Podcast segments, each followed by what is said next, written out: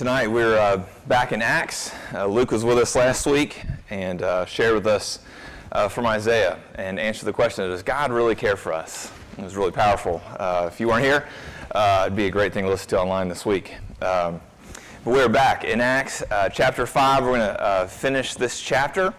last time that we were in Acts, we looked at the first 11 verses and we looked at the internal threat to the church. The internal threat to the church was Ananias and Sapphira. They were part of the church. Uh, they had said, hey, we're going to sell this piece of land, we're going to give it all back to the church, but instead uh, they put some in their pockets and they gave the rest to the church. Uh, now, what was really in play wasn't greed.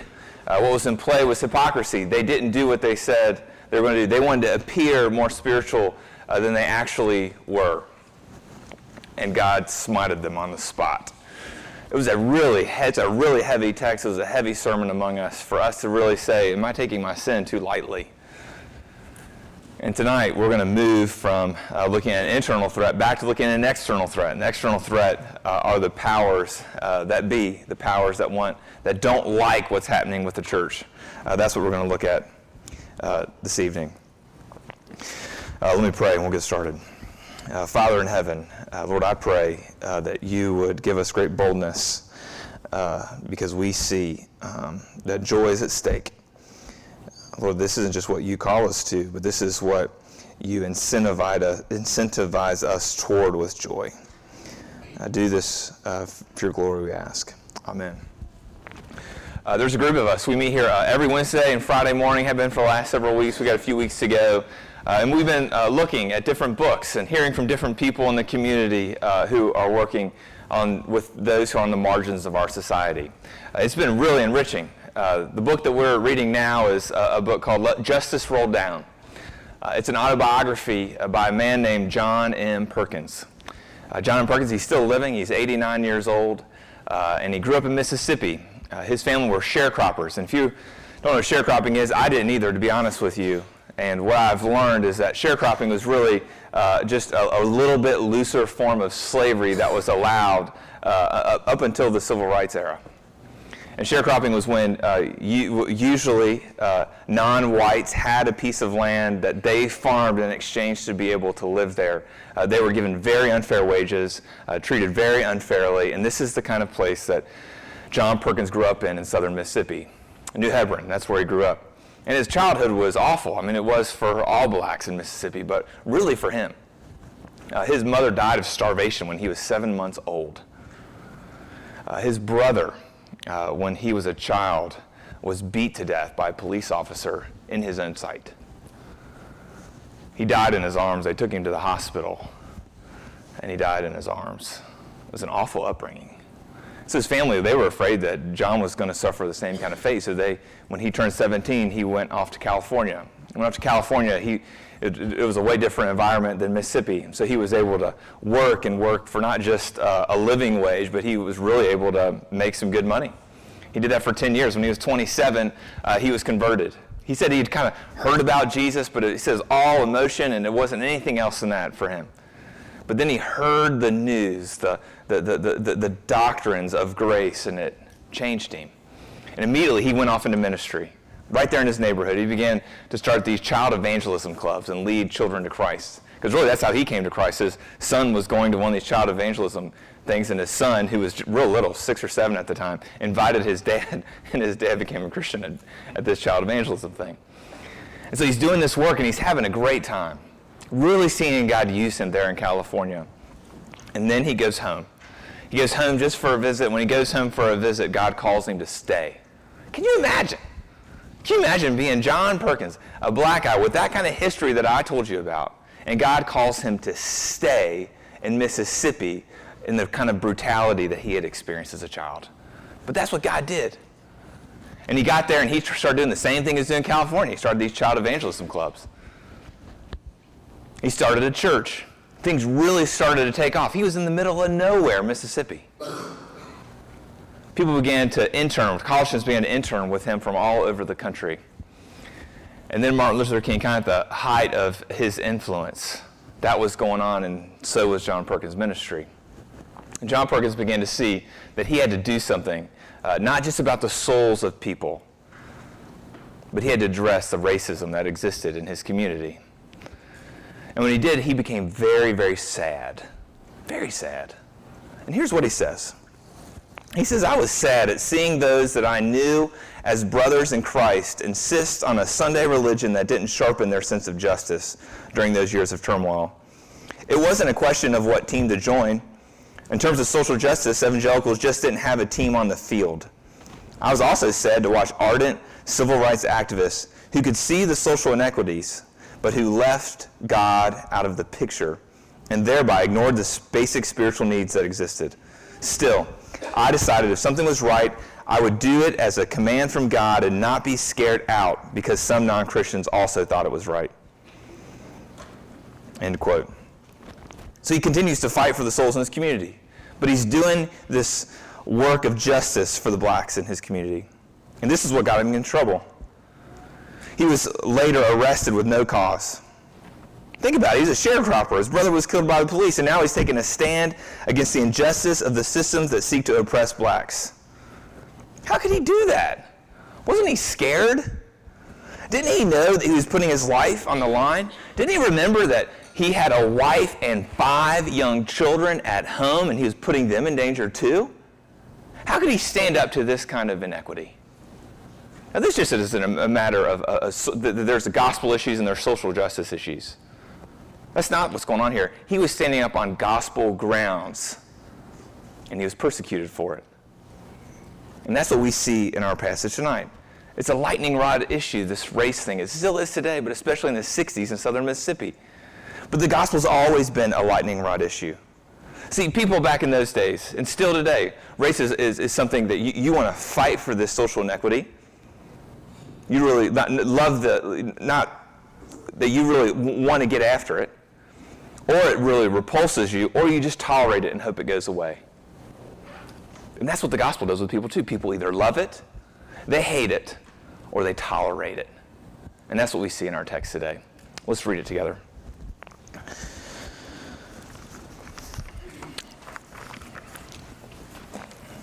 Verse 12. Now many signs and wonders were regularly done among the people by the hands of the apostles, and they were all together in Solomon's portico. None of the rest dared join them, but the people held them in high esteem. And more than ever, believers were added to, their, to the Lord, multitudes of both men and women, so that they even carried out the sick into the streets and laid them on cots and mats, that as Peter came by, at least his shadow might fall on some of them. The people also gathered from the towns around Jerusalem, bringing the sick and those afflicted with unclean spirits, and they were all healed. So you see it. People loved it. people needed the gospel, and they knew they needed it. That's verses 12 to 16. Now we see people who didn't like it so much. Look at verses 17 and, and following. But the high priest rose up, and all who were with him, that is the party of the Sadducees, and filled with jealousy, they arrested the apostles and put them in public prison.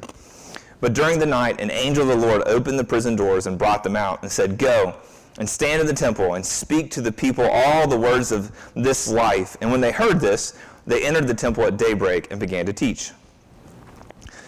Now, when the high priest came, and those who were with him, they called together the council, all the senate of the people of Israel, and sent to prison to have them brought.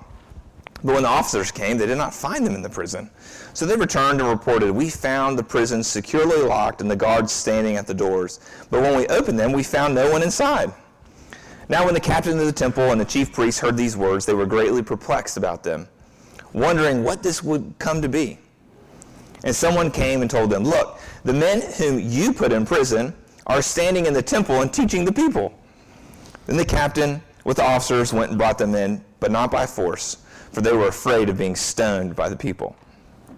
And when they had brought them, they set them before the council, and the high priest questioned them, saying, We strictly charge you not to teach in this name, yet here you have filled Jerusalem with your teaching, and you intend to bring this man's blood upon us. But Peter and the apostles answered, We must obey God rather than men. The God of our fathers raised Jesus, whom you killed by hanging on a tree. God exalted him at his right hand as leader and Savior to give repentance to Israel and forgiveness of sins. And we are witnesses to these things. And so is the Holy Spirit, whom God has given to those who obey him. When they heard this, they were enraged and wanted to kill them. All right, so we saw people who loved, who, who, who, who were blessed by the uh, gospel ministry. We see people who were angered by the gospel ministry. Now, 34 and following, we see people who are tolerate the gospel ministry. All right, but a Pharisee, this is one of the people in the group, but a Pharisee in the council named Gamaliel a teacher of the law, held in honor by all the people, stood up and gave orders to put the men outside for a little while. And he said to them, Men of Israel, take care what you are about to do to these men.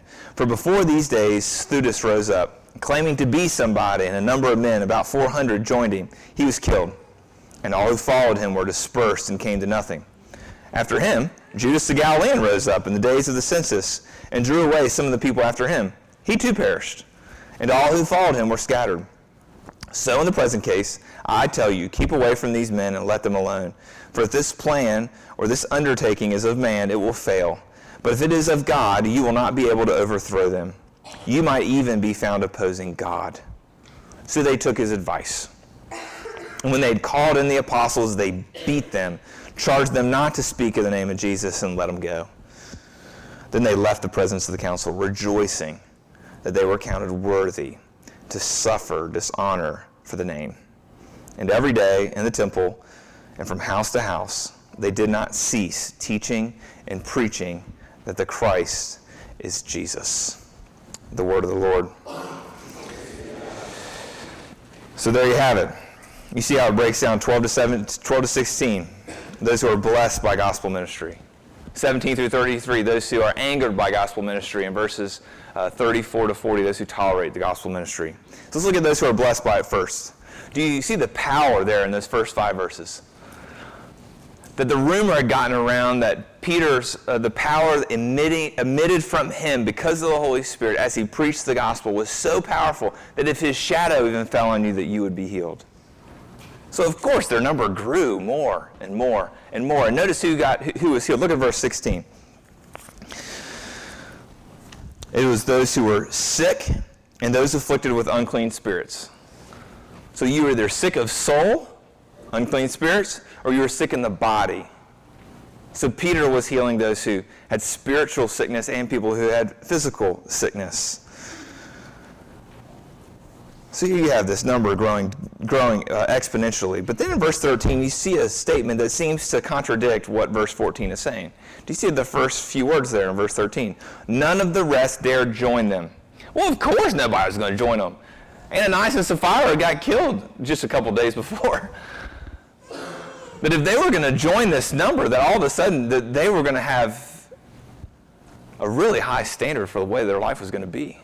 There was going to be no more faking going on in their life, no more hypocrisy, no more pretending. So none of the rest dared join them. So how do you square this? Multitudes joined them, but none dared. Multitudes joined them, and none dared join them. Well, I think it's that everybody who did join them was totally committed. They knew that this wasn't a decision that you take lightly, but they were blessed by it. So it asks the question for us well, what does it take to get blessed by the gospel? What does it take to be enriched by the gospel? Who are the ones who were blessed here? It was the sick. Those were the ones who joined their number. See, the gospel is only for those who know they don't have it together. This is so true in the life of Jesus, and now it's true in the life of the early church. That it's the needy, it's the marginalized, it's the poor, it's those who know they need forgiveness, it's the downcast. They're the ones who get blessed. And the church, back then and even now, might as well just be called the League of Losers. At least losers as the world sees losers. And isn't this good news for you tonight? Sure is good news for me. I walked in here and you walked in here and we're in need of a great big scoop of hope. You've ruined your life. Someone else has ruined your life, and you're wondering if God really cares. If that's you, know that you are a perfect candidate for the grace of Jesus. These were the people who were blessed in our passage the sick. Now, maybe others of you I mean, sure, you'd say you're a sinner, but you really can't be very specific about your sin. You know you've got problems. You know you're not perfect. This whole idea of being sick, this kind of sick, just doesn't quite hit home. But let me remind you of something. Remember, Jesus' most famous sermon, Sermon on the Mount, Matthew chapters 5 to 7. The very first thing out of Jesus' mouth, the most important thing that he says, because it's first, is Blessed are the poor in spirit. So, what he's saying is that humility is the number one quality in the life of a Christian. That means you never outgrow your need for grace, and you know it. You know that you, it's not like you were sick and now you're well just because you got saved. Sure, you can become a Christian and your, your standing with God changes forever. But you're painfully aware of your sin. You're painfully aware of your need for Jesus. See, humility is not just what gets you in the door of the kingdom. Humility is what it takes to flourish inside of it. And that's who gets blessed by the gospel are the needy. Those are the, the, those are the people who love it. But the gospel will also make you angry. And it makes you angry because it goes full bore at your pride. That's what we see in verses 17 through 33. See, look at verse 17. In verse 17, we see that the religious leaders were jealous of the apostles. You see that? These Sadducees, these religious leaders, uh, they, they were all about their influence. They were all about their identity being built on the power that they had accumulated. And now you have this rising popularity of these upstart followers of Jesus, and they pose a threat to their identity, to their power. So they begin this second wave of persecution. And this second wave of persecution has escalated over the first. The first we saw in chapter 4. In chapter 4, more or less, this same group of people just slapped Peter and John on the hand and said, Quit preaching. Then they let him go. Well, Peter and John didn't listen to him. Peter and John went out there and started preaching some more, so they get more angry. So they bring them in and they throw them in jail. You saw, we saw that, 18 and following. Well, they weren't kidding. And they thought they got them in jail, man, we're going to shut them up. Who are they going to be able to preach to in jail? Just those other prisoners that we don't care about? But they don't know that they have a God behind them who works wonders. They don't know the supernatural, the miraculous is at stake here. So God breaks open the doors of their prison and they get out. And where's the first place they go? They don't go in hiding. They go to the most public place in Jerusalem. They go to their triangle square. And they start preaching the gospel there. And so the captain comes and he, he, he, he, he gets them, he pulls them back into the same courtroom for these people, and they're angry, really angry. So it went from slap on the wrist to being thrown in jail. So what's it going to be now? How's it going to be escalated now? This really got me thinking. How are they going to respond? How are they going to respond? Because this Sanhedrin, this council, and they're going to be burning with anger. So are they going to respond with anger too? Is the temperature just going to keep rising as this cycle of anger keeps going from one angry group of people to the other. Would they resist their arrest? Would they cower in the face of opposition? Would they be diplomatic and maybe negotiate kind of a middle of the road solution? No, that's not what happens. They don't get angry. They do retaliate, they do resist. But they know they've got to obey God over men. See, Peter and John, all throughout here, you, you can see that their, their, the, the, their emotional temperature doesn't really rise. They stay calm in the face of the opposition of those whose anger is overwhelming. Because they know that to be a good citizen, even a Christian citizen, is to submit to human authorities. Same's true for us. Romans 13, 1 Peter 2, they call us to submit to the authorities that God has put in place. But if the authorities that are put in place misuse their God given power to command what God forbids or forbid what God commands, then it's Peter's duty and it's ours to obey God rather than the human authority. And so they obey God and they preach right there. They tell them again, quit preaching. And they say, uh, no, we're not going to quit preaching. Uh, they, they did say that, and then they went on to preach to the people who told them to quit preaching. And the people they're preaching to, this Sanhedrin, this religious council, this is the same group of people that put Jesus to death. This is the same group of people who already has slapped him on the wrist. This is the same group of people who's already put him in jail, and they, and Peter and John, preach the gospel to them. Unbelievable.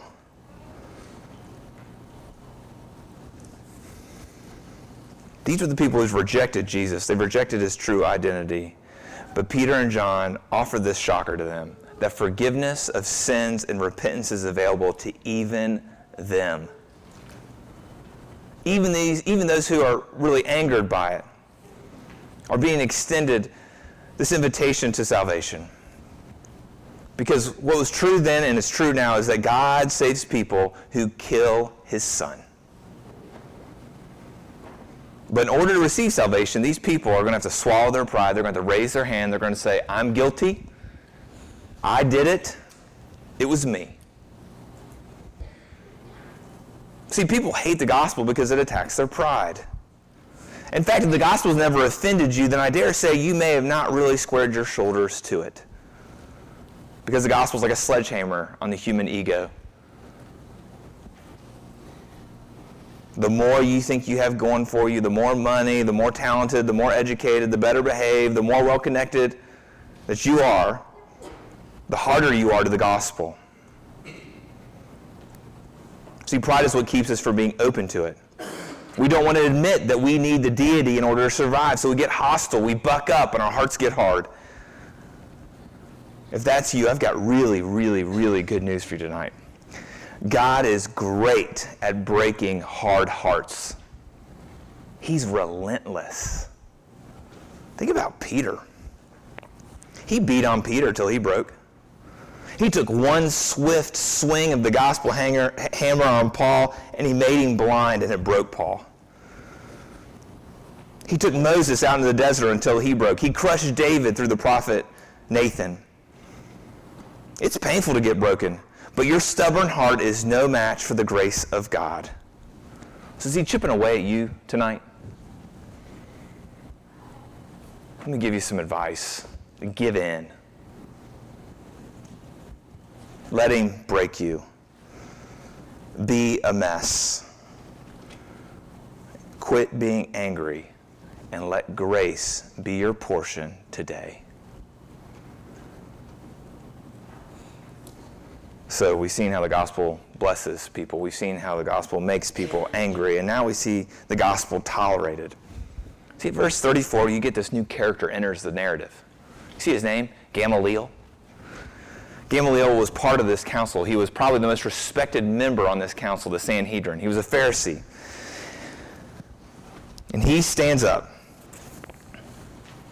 and he tells the story about two other leaders who acquired the same kind of cult following. One's name's Theudas, the other is Judas the Galilean. They had the same thing in common. They rose up with some new ideas, people followed behind them.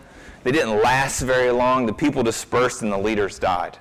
And Gamaliel says, hey, how do we know that what's going on here with Peter, John, and the rest of the apostles isn't the exact same thing that happened with Theudas and Judas the Galilean? See, back around first, in first century Judaism, this happened literally thousands of times where a religious revolutionary would rise up and people would follow him. And Gamaliel says, maybe this is just the same thing happening all over again. So let's just see how this plays out. Let's give them some rope and see if they hang themselves with it. But notice what he doesn't do. He doesn't consider the claims of Peter about Jesus. Because in the end, that's not what the Sanhedrin or Gamaliel are most concerned about. What they're most concerned about is their power, their reputation, their leadership. So although Gamaliel isn't hostile, like the rest of his ilk, and even though he lowers the temperature in the room by advocating for a common sense approach, he still doesn't take serious the person of Jesus. He tolerates the gospel, but his toleration is really just a polite rejection of it. And I think that's where most of us are tonight. Sure, we're, we, we say, yeah, we've been blessed by the gospel, but you're also saying, I'm really not all that sick. You might say, yeah, I, have got a little bit of pride running around, so I guess I'm a little angry when it comes to the gospel. But if that's you, in this kind of middle ground, this gray area, it's possible that you've been lulled to sleep and you're just tolerating this gospel. So, have you identified yourself in this passage? Do you see yourself as sick and one who's been healed? Do you see yourself as the one whose pride keeps you from receiving the gospel? Or are you like Gamaliel who tolerates the gospel, but really you're just politely rejecting it? See, all these are about really how you relate to God. But I want to take it one step further. I want to ask another question. What would it look like for you to be really free? Really free. Like John Perkins kind of free. Where you're free to live outside the courtroom, where you're controlled by what others think about you. Where you live outside the courtroom, where you don't think about yourself anymore. What would that look like? Look at verses 41 and 42. Look at verse 41. Verse 41 says, Then they left the presence of the council, uh, council rejoicing that they were counted worthy to suffer dishonor for the name. So, what's it going to take? It's going to take you wanting this kind of joy. They rejoiced after they got whipped 39 times that the skin on their back was separated and they were singing. The whole time they knew that joy was coming down the pipe for them. Either the joy of suffering, verse 41, or the joy of seeing the fruit of their ministry. They were seeing people healed, physically and spiritually. And see, that's what's coming down the pipe for us. When we get free, we're all of a sudden free to be an, an, emissary, to be an ambassador on the behalf of Jesus Christ, a witness, to be a part of proclaiming the kingdom of God has now come. And, joy, and when you say, I'm on board with that, joy's coming down the pipe for you. Now you might say, well, how, how, how can I be joyful in the midst of suffering, in the midst of persecution? Well, think about Jesus. Hebrews chapter 12 says this that it was for the joy that was set before him that he endured the cross, scorning its shame. Do you see his motivation? His motivation for enduring the cross, for scorning its shame, was joy. It was the joy that was set before him. The joy of having you. The joy of glorifying his Father. And friends, that's the joy that's coming down the pipe for you.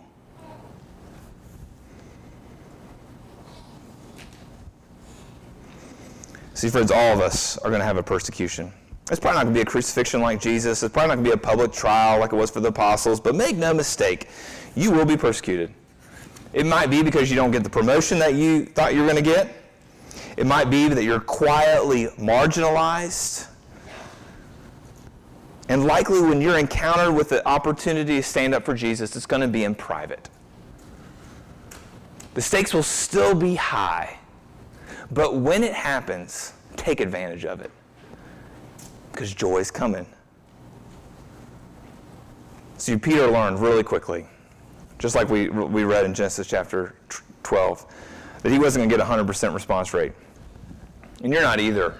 If you say, hey, I'm, I'm going to be a part of this spreading the kingdom of God kind of thing in the world, you're not going to get a 100% response rate uh, Lifeway recently, this uh, Christian organization, they did a study and they found that 5% of people will become hostile when presented with the gospel.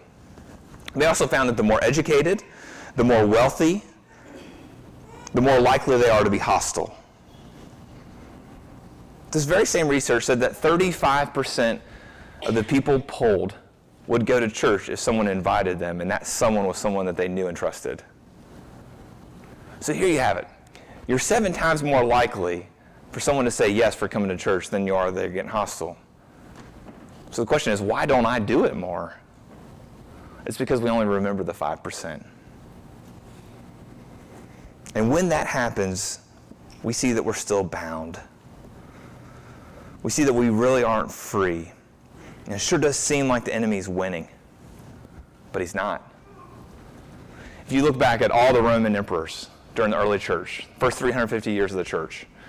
They all hated Christians. They all persecuted them, all killed thousands and thousands and thousands of Christians. And one of the early church fathers wrote this.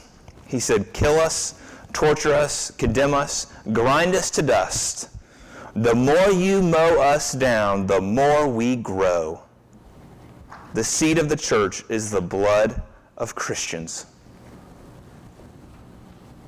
See, Christians, persecution will refine you, but it's not going to destroy you. In fact, it'll just lead you to prayer. It'll just lead you to praise. It'll lead you to joy. It'll lead you to trust in the sovereignty of God over your life. Oh, what a blessing. Let's pray.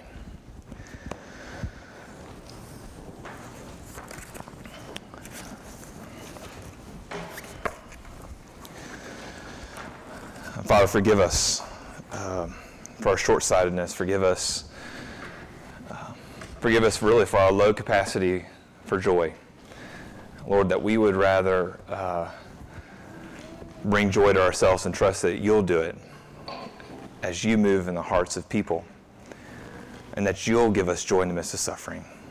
Oh, Lord, may we see the joy that's set before us, even tonight. In Christ's name, amen.